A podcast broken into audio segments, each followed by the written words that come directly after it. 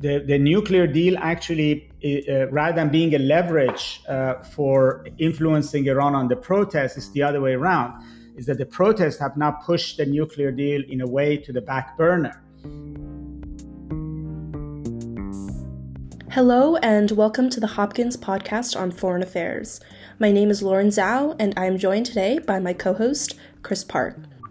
The death of a 22 year old Iranian woman sparked widespread youth and woman led protests in Iran. In this episode, we will discuss how protests have evolved and how governments around the world have responded. Professor Vali Nasr joins us today to discuss the demonstrations in Iran. Vali Nasr is the professor of international affairs and Middle East studies at Johns Hopkins School of Advanced International Studies and a non resident senior fellow at the Atlantic Council's South Asia Center. He previously served as the Dean of Johns Hopkins SAIS and a senior advisor to U.S. Special Representative for Afghanistan and Pakistan, Ambassador Richard Holbrooke. We hope you enjoyed this episode of the Hopkins podcast on foreign affairs. Well, Dr. Nasr, thank you so much for uh, coming uh, to speak to us on the podcast today. Thank you for inviting me. Well, our podcast today is on the current protests in Iran, and the story for, I guess, many of us uh, outside observers go back to in September when Mahsa Amini, a 22 year old Iranian woman, was arrested for allegedly incorrectly wearing her hijab and later died in the custody of the Iranian morality police. And thousands have since taken to the streets in protests. How did the news of her death spread, and what happened after? Well, the news of her death spread uh, when a, an Iranian journalist, female journalist, uh, covered it, and subsequently she was also put in prison.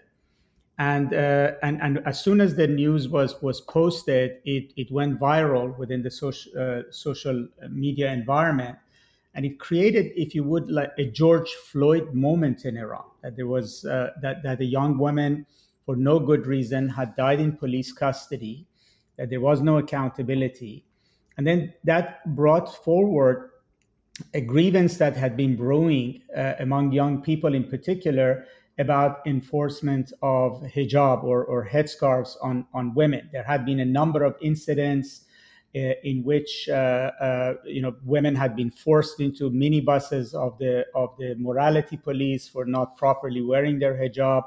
It had aggravated. It had created an aggravation, and this death essentially touched off that um, a, brewing sentiment.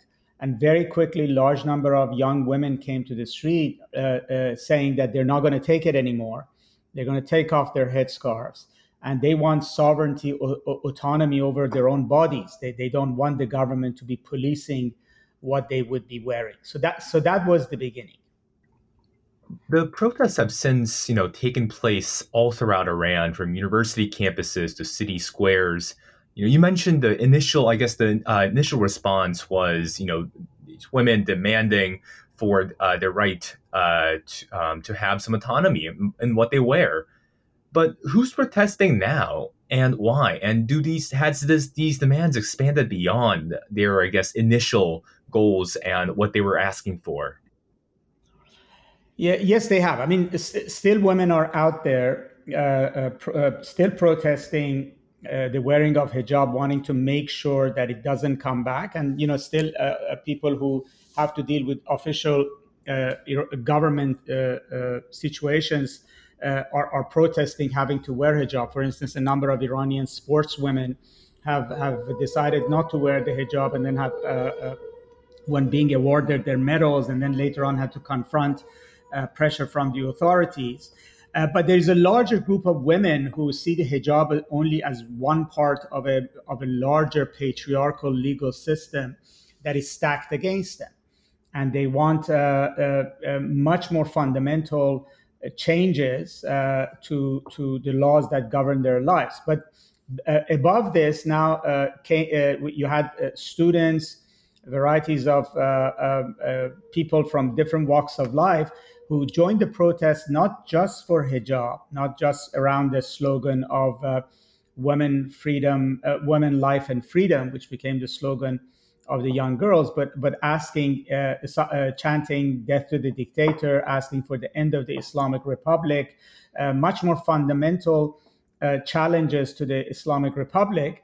And, and then you know there is also workers who joined in uh, some of them for political reasons some for economic reasons because of the hardships that, that they confront and and the and and also ethnic groups uh, joined in. The, the the the protests became particularly aggravated in Iran's Baluchistan province and Kurdistan province, from where um, uh, Mahsa Amini's family came, and and therefore this became a sort of a multi-pronged. Uh, protest movement that started around uh, a, uh, a, a specific issue, but then ballooned to expose the much more fundamental dissatisfaction of the population with the ruling government and demand uh, demands in many cases for its outright uh, uh toppling. Yeah, we've kind of talked about how the protests have expanded to a bigger variety of people supporting. And there are many claims that these student and woman led protests have been the biggest challenge to the Islamic Republic since the 1979 Islamic Revolution. Have there been large public protests since 1979? And how do previous anti government protests compare to the ongoing frustrations?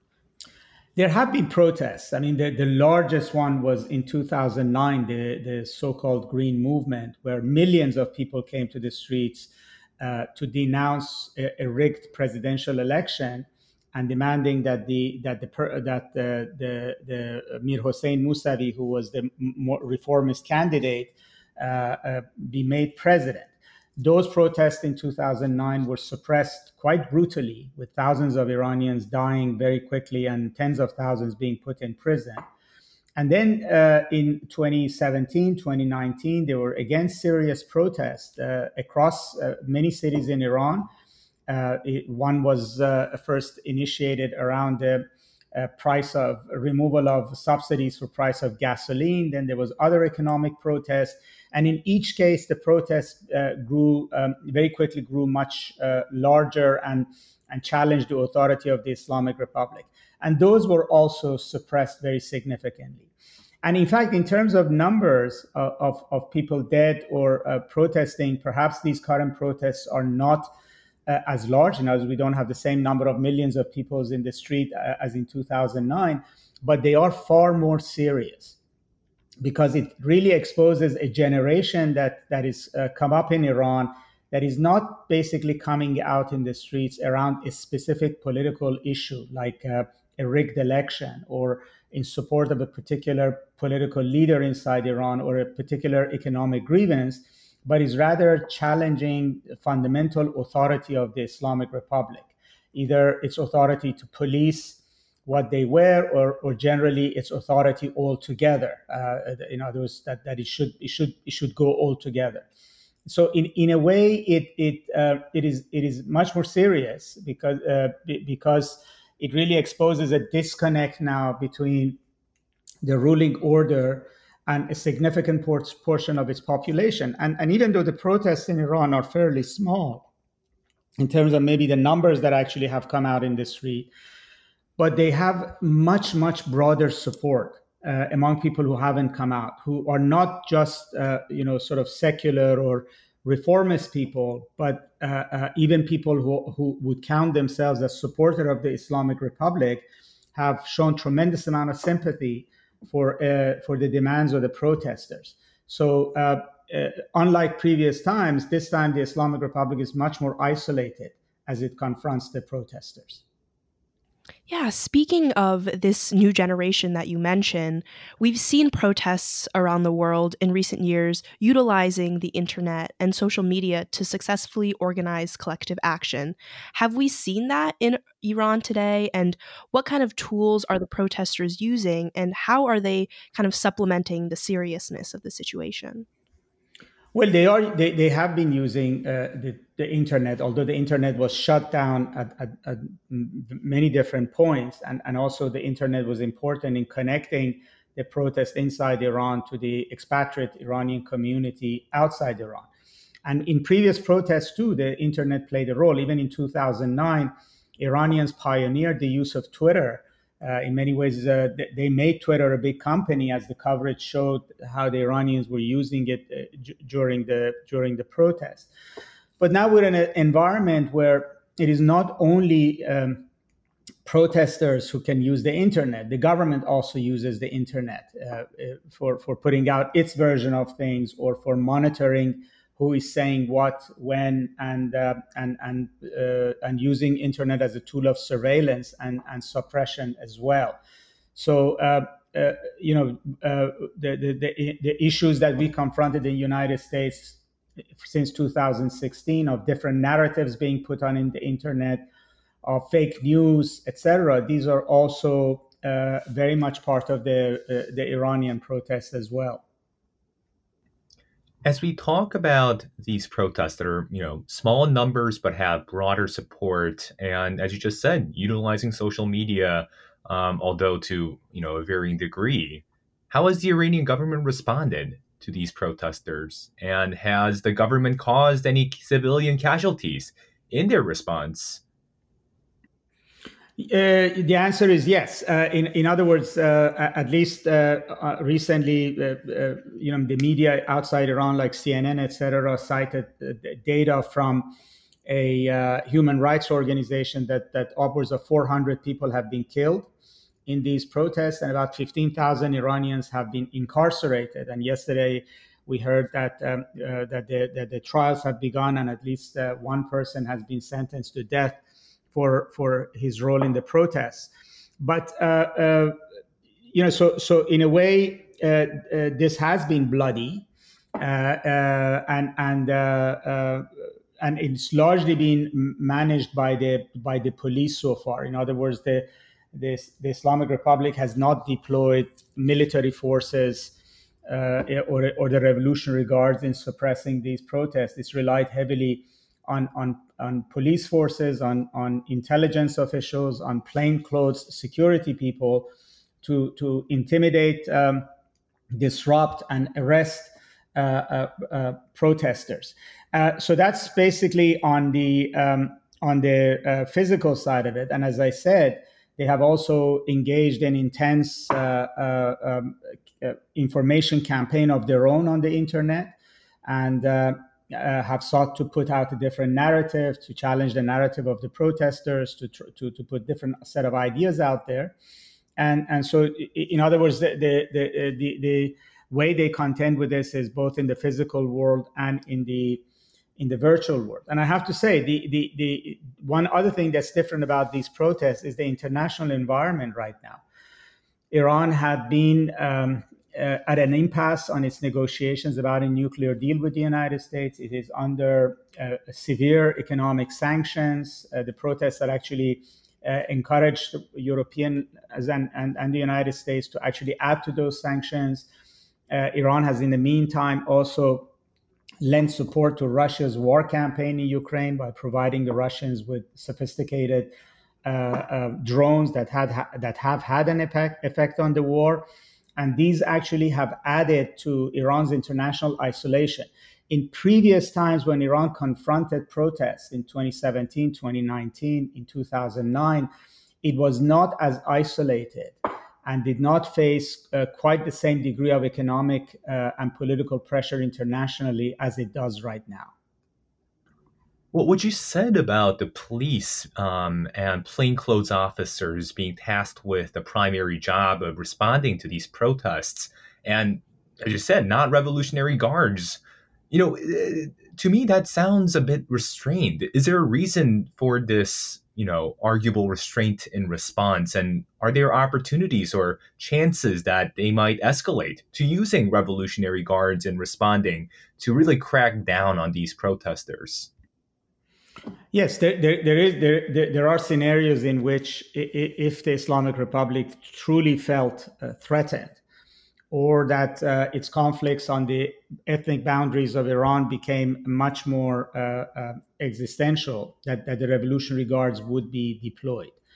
Um, I think for now, uh, perhaps they decided that they can manage with the police, even if it takes much longer uh, partly because if they actually did deploy the military and it became uh, much bloodier than it has become right now, the international pressure would become even even more than it is, uh, and and also uh, uh, because I think there is the fear that. Um, uh, if they if they right now there's a lot of people who are very angry but are not joining the protests but there might be a tipping point after after which they might and using more force does not necessarily suppress the protest it actually may explode it in, in, in unexpected ways and I would success, suspect that even within within the uh, halls of power in Iran, within the regime, within the families that count themselves as supporting the uh, the, the, Islamic Republic, there is there is no support for uh, a, a, really severe crackdown, uh, um, and and so. Uh, as a result, this is kind of continued on a as a persistent unrest in Iran, which means that the protests are continuing but they are contained in the sense that they're not metamorphosing into mass mass protests of hundreds of thousands of people in, in the street. They're remaining uh, um, um, on university campuses or outside, sometimes larger, sometimes smaller. But uh, so, so you basically have a, have a holding pattern between police and protesters. It's sort of a war of attrition that is ongoing. And I know you've talked a little bit about how these protests are kind of contained in university campuses, but many protesters are calling for Ali Khamenei, um, who is the supreme leader of Iran, to step down and for an entire change of government. Um, how likely are these protests to overthrow the current regime, and who are possible success- successors to Khamenei, and how might each of them confront the demands made by protesters? Uh, I don't think the Islamic Republic in any way is is going to uh, consider any of these demands. Uh, um, no government in the Middle East voluntarily steps aside. We didn't see that during the Arab Spring with, with uh, Gaddafi in Libya or, or Assad in Syria. Uh, and it, it's not likely to happen in, in Iran either. Nor, the, nor is there actually a, uh, an immediately identifiable candidate or group of candidates that would take over from the uh, uh, Islamic Republic. Uh, now, having said that, is that there might we might end up at some point with debates within the halls of power about you, you, know polit- who, who might uh, take government positions or who might be a successor to the supreme leader and what policies may change or not change as, as we go forward. A lot of that conversation is not uh, uh, um, visible to us and it might happen behind closed doors but but uh, the the, uh, the supreme leader is not right now signaling uh, any kind of a, a, concession uh, to to protesters and the protests are not large enough to force him to do that and and and and I think you know he would probably construe that that would be seen as a sign of weakness and uh, any concessions or changes he might make may come later. Although for now, for instance, they are not actually enforcing hijab uh, vigorously on women. So there are a lot of Iranian uh, women, young women, older women who are going outside now without any headscarves at all. And there's this sort of a situation of don't, don't ask, don't tell, a kind of, uh, they're ignoring it uh, without actually changing the laws and and and a lot of women are uh, making a point, making a show of the fact that they they're not going to wear their their headscarves.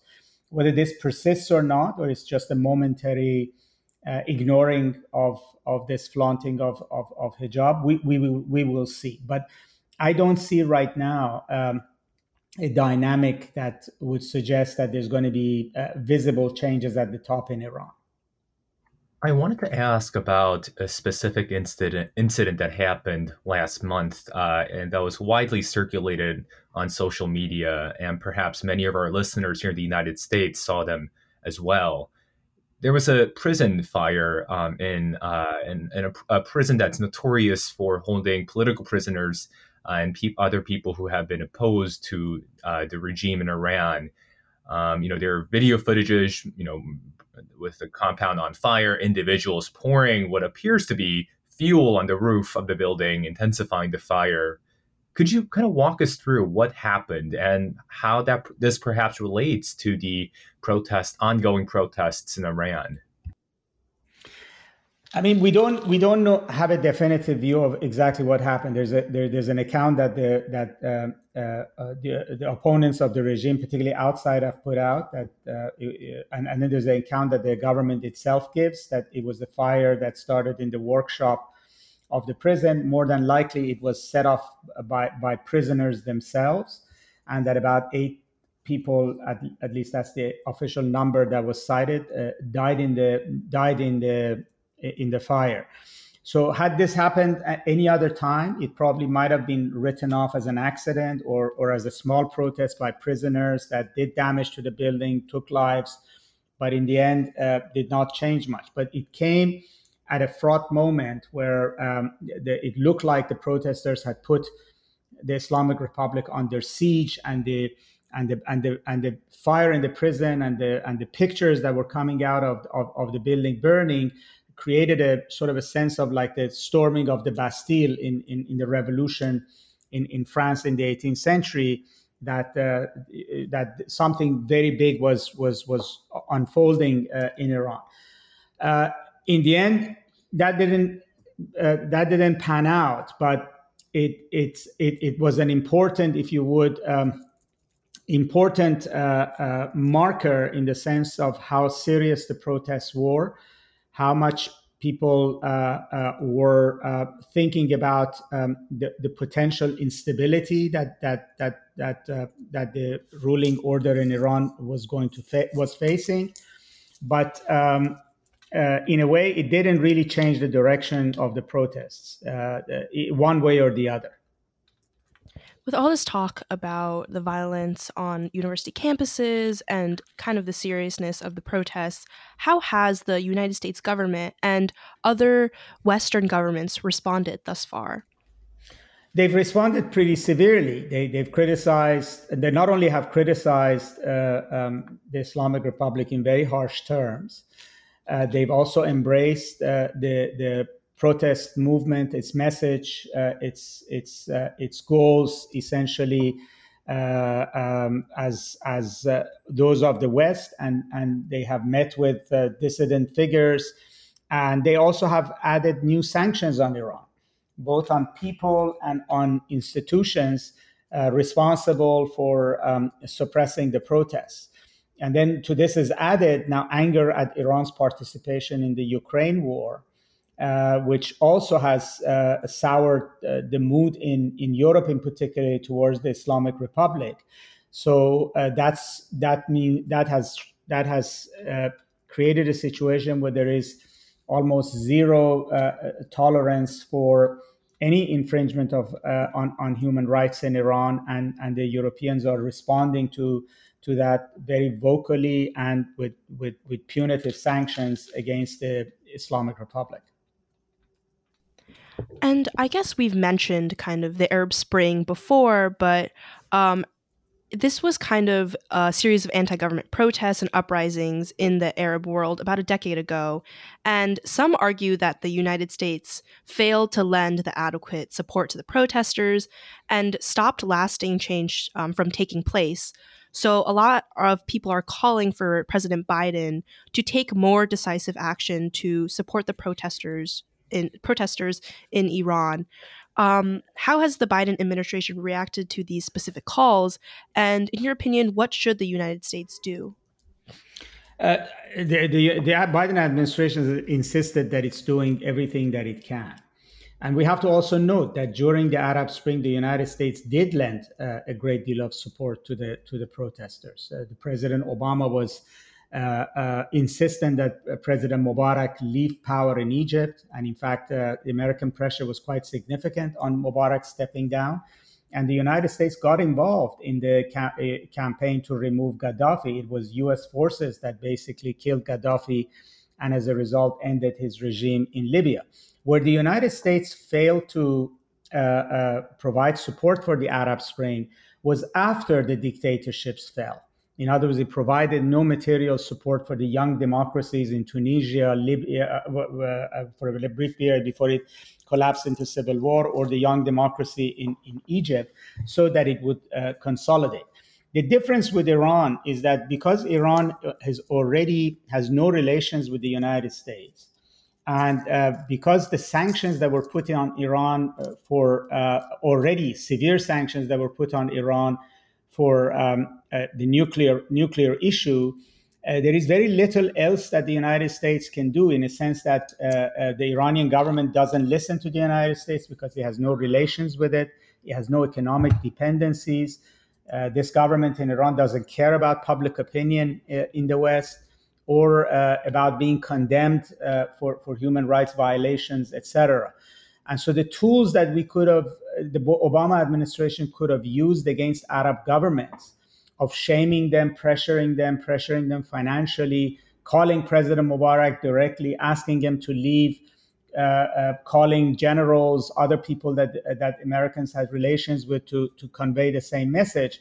None of those channels actually exist with Iran. So, uh, short of the United States being inside Iran, the maximum the United States could do was to try to, uh, first of all, uh, uh, uh broadcast the message of the protesters. Uh, the US immediately lifted sanctions to allow technology that could support going around internet blocks in Iran to get to Iran and it also uh, uh, has been um, uh, been very loud in condemning Iran and a- adding additional sanctions. But but none of these essentially are are significant enough or sufficient in in basically influencing what the uh, policy of the Iranian government would would do would be. So so in a way, you know, expectations of the United States being inf- being able to influence a country where it has no relationship with and is already using maximum amount of economic pressure for something else uh, is I, I, think that expectations is, is, is a little um, unrealistic. As we talk about the Biden administration's response and the, um, you know, the administration has been working to revive the Iran nuclear deal, you know, an effort to limit Iran's uh, uranium enrichment activity to make it harder for them to develop nuclear arms in return for lifting many of the international sanctions in place. Uh, it was, of course, uh, first negotiated and, and, and, entered into under President Obama, and then uh, President Trump withdrew from the agreement in 2018. And now, of course, the Biden administration is trying to uh, uh, renegotiate the agreement. Do you believe that the Iran nuclear deal um, is, could be a leverage to change Iranian government response uh, that gives the Biden administration another tool uh, to affect change in Iran? Well, uh, it, it, actually requires the, the U.S. and Iran to get to a to a signature on the deal and, and both sides implement it, and and that was already very difficult to to get to before the protests start. But right now, uh, it's even more difficult to imagine.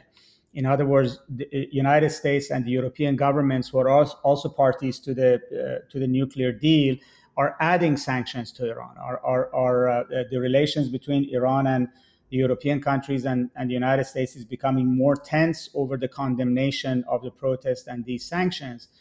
And it's very difficult to see how European governments could uh, deal with domestic opposition in their own countries who, who will who will object to the United States signing a deal with Iran at this time and lifting sanctions on Iran at this time.